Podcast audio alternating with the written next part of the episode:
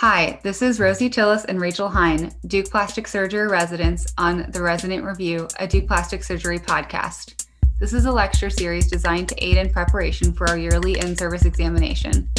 Our goal is to take you through high yield topics along with experts in the respective fields in order to maximize your knowledge and potential scores. Stay tuned after the episode for a brief message about our sponsors. In this episode, we'll be covering quick hits, coding, and statistics.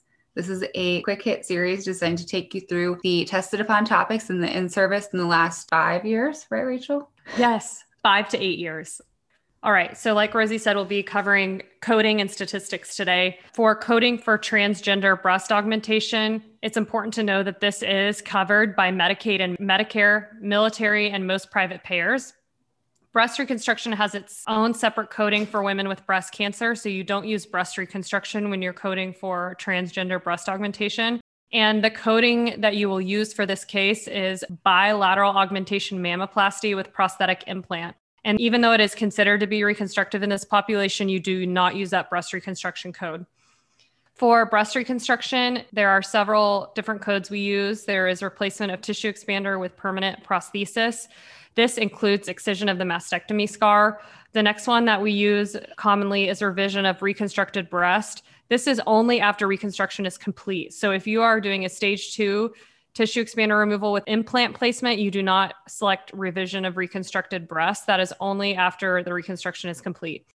Fat grafting is always a separate code. There can be 20926 tissue grafts or other. And this is used for fat grafting for upper pole deformities. No other codes are necessary for fat grafting like fat harvest. And then there is breast reconstruction with the free flap. And this includes all the components in the free flap, rib resection, microscope use, complex closure, flap harvest, shaping of the breast, etc other separated codes that you may code for in this case, if you use indocyanine green, so if you use a SPY, you can code for that separately. Do not use the code interpretation and report because you're not sending it off to be interpreted. You are using it yourself to assess perfusion of the flap. And you can also use a separate code for any hernia repair. So if there's an incidental umbilical hernia or um, ventral hernia, you can use that. You don't code for a fascial closure created by the flap defect, only if there's an incidentally found one there. Rosie, do you want to take us through rhinoplasty? Mm-hmm. So for rhinoplasty coding, um, septoplasty itself, the code is uh, only for submucous resection, harvest of cartilage, etc. If you're going to do spreader graft placement for internal valve collapse, use the code for vestibular stenosis if you're performing the septoplasty in conjunction because this already includes the septal cartilage harvest. And the rhinoplasty code includes the lower alar, alar cartilages and bony pyramid as well. if you're doing a septoplasty and you do spreader grafts, you will use the vestibular stenosis code. If you're not doing a septoplasty, then you can use, if you are doing a rhinoplasty, a primary rhinoplasty, then you can use harvest of septal cartilage for your spreader grafts. But because you've already performed the septoplasty, that is why you use the code for vestibular stenosis.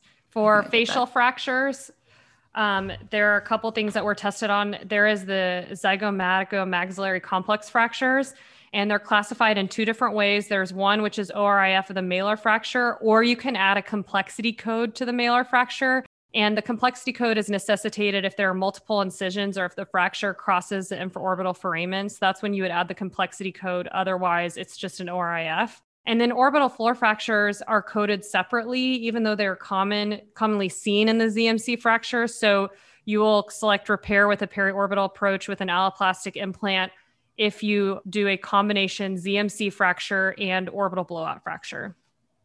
So for general soft tissue reconstruction, random pattern flaps, like rhomboid flaps, for example, are coded as an adjacent tissue transfer. And if you use this adjacent tissue transfer code, the excision of the lesion is included within that. It's a bundle.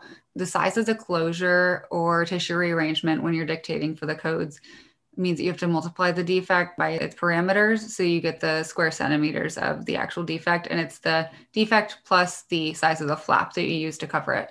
The size of the reconstruction of the flap defect is not included in the coding separately because it's already included by the secondary defect measurement. Like I said, all those go together in one. However, reconstruction techniques of the donor site is included in coding. So you will have to dictate if you close the, the donor site in a separate way. And then flaps based on an axial pattern named vessel, like Karapandzic, like flaps in the facial artery, are coded as a musculocutaneous flap or fasciocutaneous flap, depending on the components used. Right. So there's a couple things to remember in this. When you're looking at the size of a closure of the defect, like Rosie said, you will multiply the parameters of the defect. So if the defect is reported as three by three centimeters, that's nine centimeters. If a three by three flap is used to reconstruct that, then it's three times three, which is nine, plus three times three, which is nine. So that would equal 18. So that's the that's the total for your flap. Okay.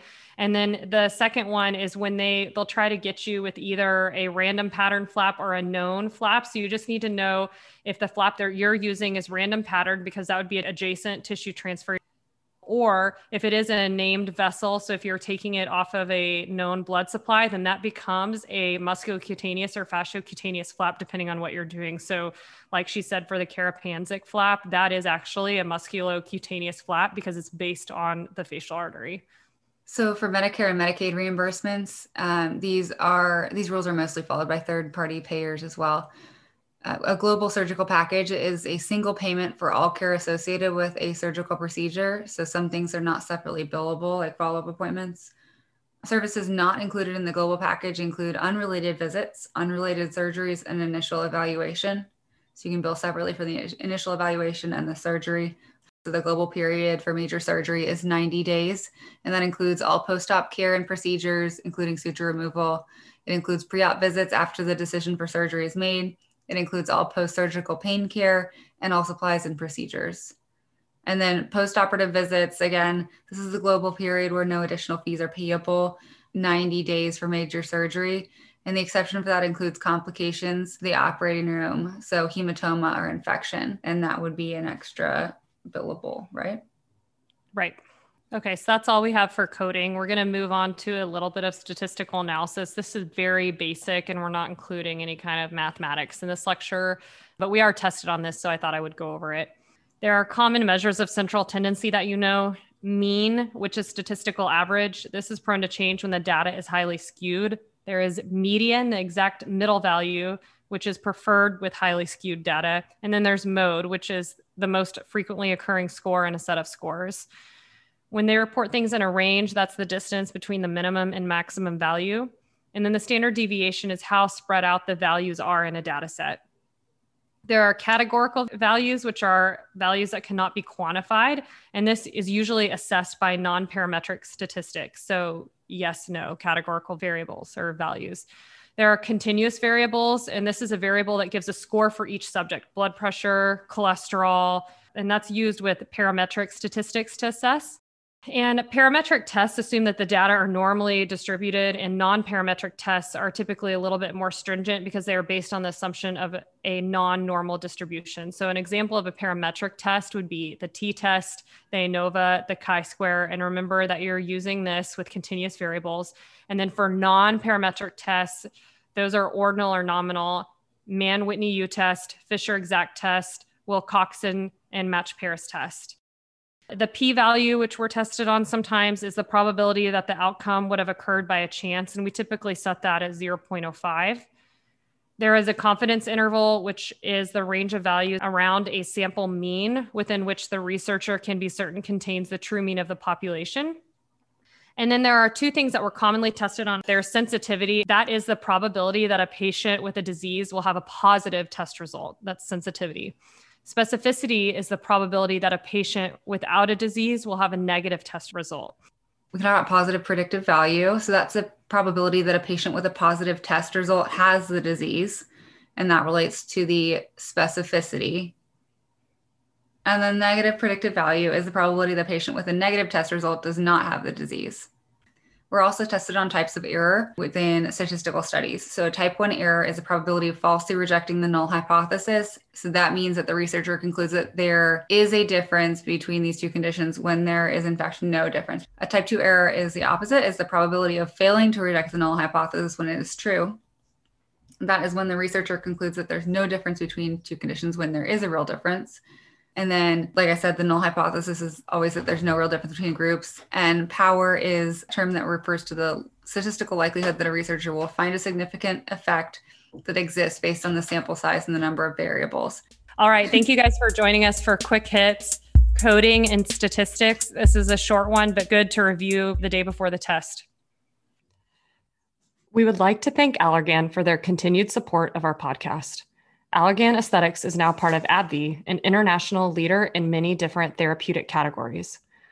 Many of our topics and therapies we discuss on our podcast are provided by Allergan. They continue to be a leader in the fields of breast reconstruction, abdominal wall reconstruction, medical aesthetics, and much more. Additionally, they are dedicated to supporting the education of plastic surgery residents and plastic surgeons across the country.